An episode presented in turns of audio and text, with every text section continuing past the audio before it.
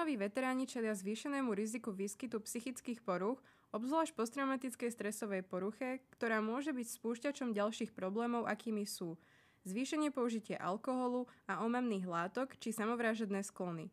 Milý poslucháč, milá poslucháčka, počúvaš vzdelávací podcast zameraný na posttraumatickú stresovú poruchu. Moje meno je Natália Javorková a prajem ti príjemné počúvanie môjho podcastu. Vďaka ich dôležitému postaveniu v obrane štátu, v pomoci ohrozeným krajinám a civilným obyvateľom sa v dnešnom podcaste zameriame na vojnových veteránov, ktorí sa zúčastnili zahraničných misií alebo operácií. Aj keď už nie sú aktívnymi vojakmi, netreba zabúdať na ich výkony počas služby a taktiež skúsenosti, ktoré nadobudli. Na začiatok by som chcela uviesť, že výskum, o ktorom vám budem za chvíľu rozprávať, som reálne vytvorila a všetky uvedené výsledky sú pravdivé. Môj výskum bol zameraný na vojnových veteránov, ktorí svoju vojenskú službu vykonávali za Slovenskú republiku. Podmienkou pre výber respondentov bolo absolvovanie minimálne jednej vojenskej misie alebo operácie v zahraničí. Respondenti neboli limitovaní vekom a ani dĺžkou ich pôsobenia vo vojenskej službe. Od bývalých príslušníkov vojenskej služby, ktorí absolvovali minimálne jednu zahraničnú misiu, som získala 53 respondentov.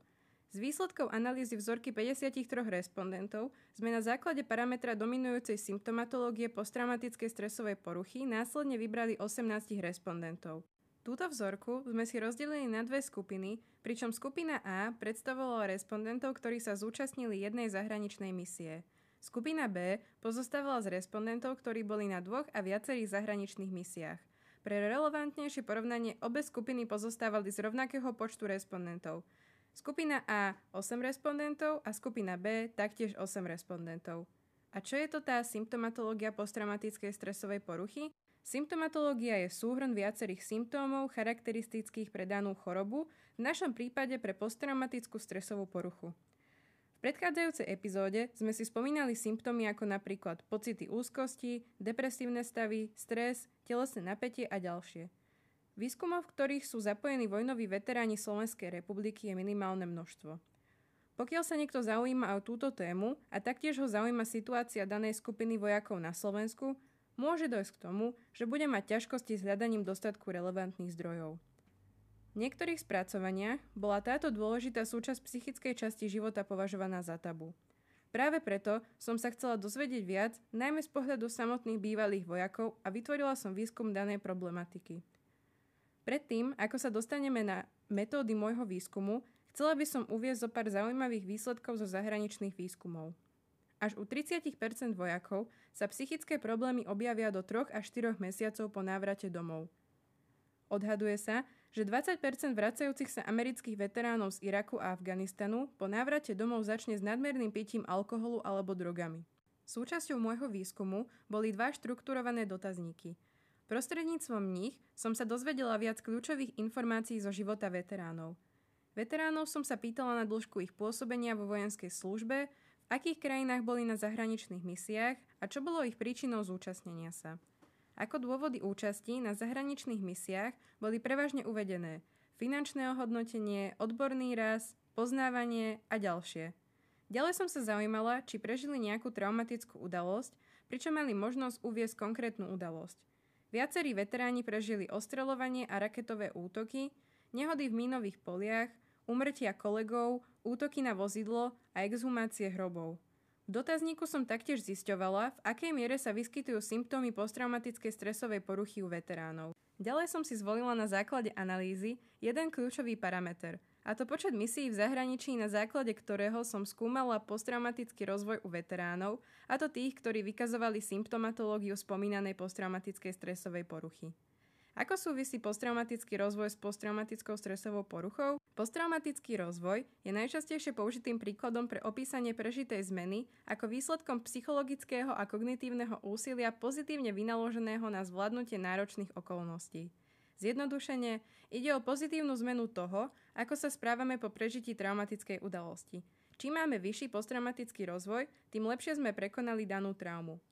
Vo svojom výskume som si stanovila hypotézu, v ktorej som predpokladala, že veteráni, ktorí sa zúčastnili viacerých zahraničných misií, budú dosahovať vyššie skóre v posttraumatickom raste ako tí, ktorí sa zúčastnili len jednej misie. Hypotéza sa potvrdila a zároveň mi vyšli výsledky, v ktorých skupiny nepreukazovali výrazný rozdiel. Aké faktory by mohli ovplyvniť výsledok hypotézy? Jedným z faktorov bola silná sociálna opora jedinca zo strany rodiny či blízkych priateľov, ktorá ho dokázala podporiť a pomôcť prekonať následky traumatickej udalosti, ktorú prežil. Ďalším z faktorov dosiahnutého nevýrazného rozdielu bolo možné prežitie traumatickej udalosti, ktorá mala podobný charakter a bola sprevádzaná viacerými podobnými stresovými príznakmi. Predpokladám, že ďalšie faktory, ktoré ovplyvnili toto zistenie sú kvalitná psychologická príprava a vojenský výcvik, viaceré silné stránky jedinca, jeho odolnosť a podobne. Okrem stanovenej hypotézy som si stanovila výskumnú otázku, ktorá sa zameriavala na rozdiely v jednotlivých oblastiach posttraumatického rastu medzi veteránmi, ktorí sa zúčastnili jednej zahraničnej misie, oproti veteránom, ktorí sa zúčastnili viacerých zahraničných misií. Na základe mojich zistení sa vojnovým veteránom, ktorí sa zúčastnili jednej zahraničnej misie, zlepšil vzťah s druhými ľuďmi na výraznejšej úrovni ako vojnovým veteránom, ktorí boli na viacerých zahraničných misiách. Prečo mi vyšiel takýto výsledok? Uvažovala som nad viacerými faktormi, ktoré dokázali ovplyvniť zlepšenie vzťahov u vojnových veteránov, ktorí prežili traumatickú udalosť a zúčastnili sa jednej zahraničnej misie. Jedným z faktorov bolo väčšie váženie si nielen vlastného života, ale aj života blízkych, ktoré nastalo po prežití traumatickej udalosti. S týmto faktorom súvisí priateľskejšie správanie a väčšie pochopenie k ostatným. Ďalšími faktormi boli zlepšenie sociálnych vzťahov v kolektíve kolegov po príchode z misie a vytvorenie silnejších pút. Pomoc zo strany vojenského duchovného, ktorý dokáže pomôcť vojakom počas misie s osobnými, rodinnými či vzťahovými problémami a poskytnúť cenné rady, považujeme taktiež ako faktor, ktorý dokáže ovplyvniť vzťah vojnových veteránov k druhým ľuďom. Pri zodpovedaní výskumnej otázky som zistila, že vojnovým veteránom, ktorí sa zúčastnili viacerých zahraničných misií, sa otvorili nové možnosti vo vyššej miere ako tým, ktorí sa zúčastnili len jednej zahraničnej misie. Nové možnosti v tomto prípade môžu súvisieť s finančným ohodnotením, ktoré sme zisťovali v prvom dotazníku. Lepšie finančné ohodnotenie otvára vojakom mnoho možností od zakúpenia nového auta, vyplatenia hypotéky až po cestovanie a spoznávanie nových krajín či kultúr. Medzi nové možnosti môžeme zahrnúť odborný rast spojený s dosiahnutím vyššej vojenskej hodnosti. Tento kariérny postup dokáže vojaka obohatiť v jeho vojenskej činnosti, priniesť mu množstvo nových zručností a osobný rozvoj. Za limity svojho výskumu považujem najmä veľkosť skúmanej vzorky. Aké odporúčania by som navrhla pri realizácii ďalšieho výskumu? Jednoznačne by som navrhla zaradiť viac premenných v časti charakteristiky respondenta, ako napríklad vzťah k náboženstvu, rodinný stav, výskyt použitia alkoholu alebo iných omamných látok a podobne. To je na dnes všetko a dúfam, že si z tohto podcastu niečo zoberieš a ak nie, tak sa aspoň dozvieš nové zaujímavé informácie. Prajem ti ešte pekný deň.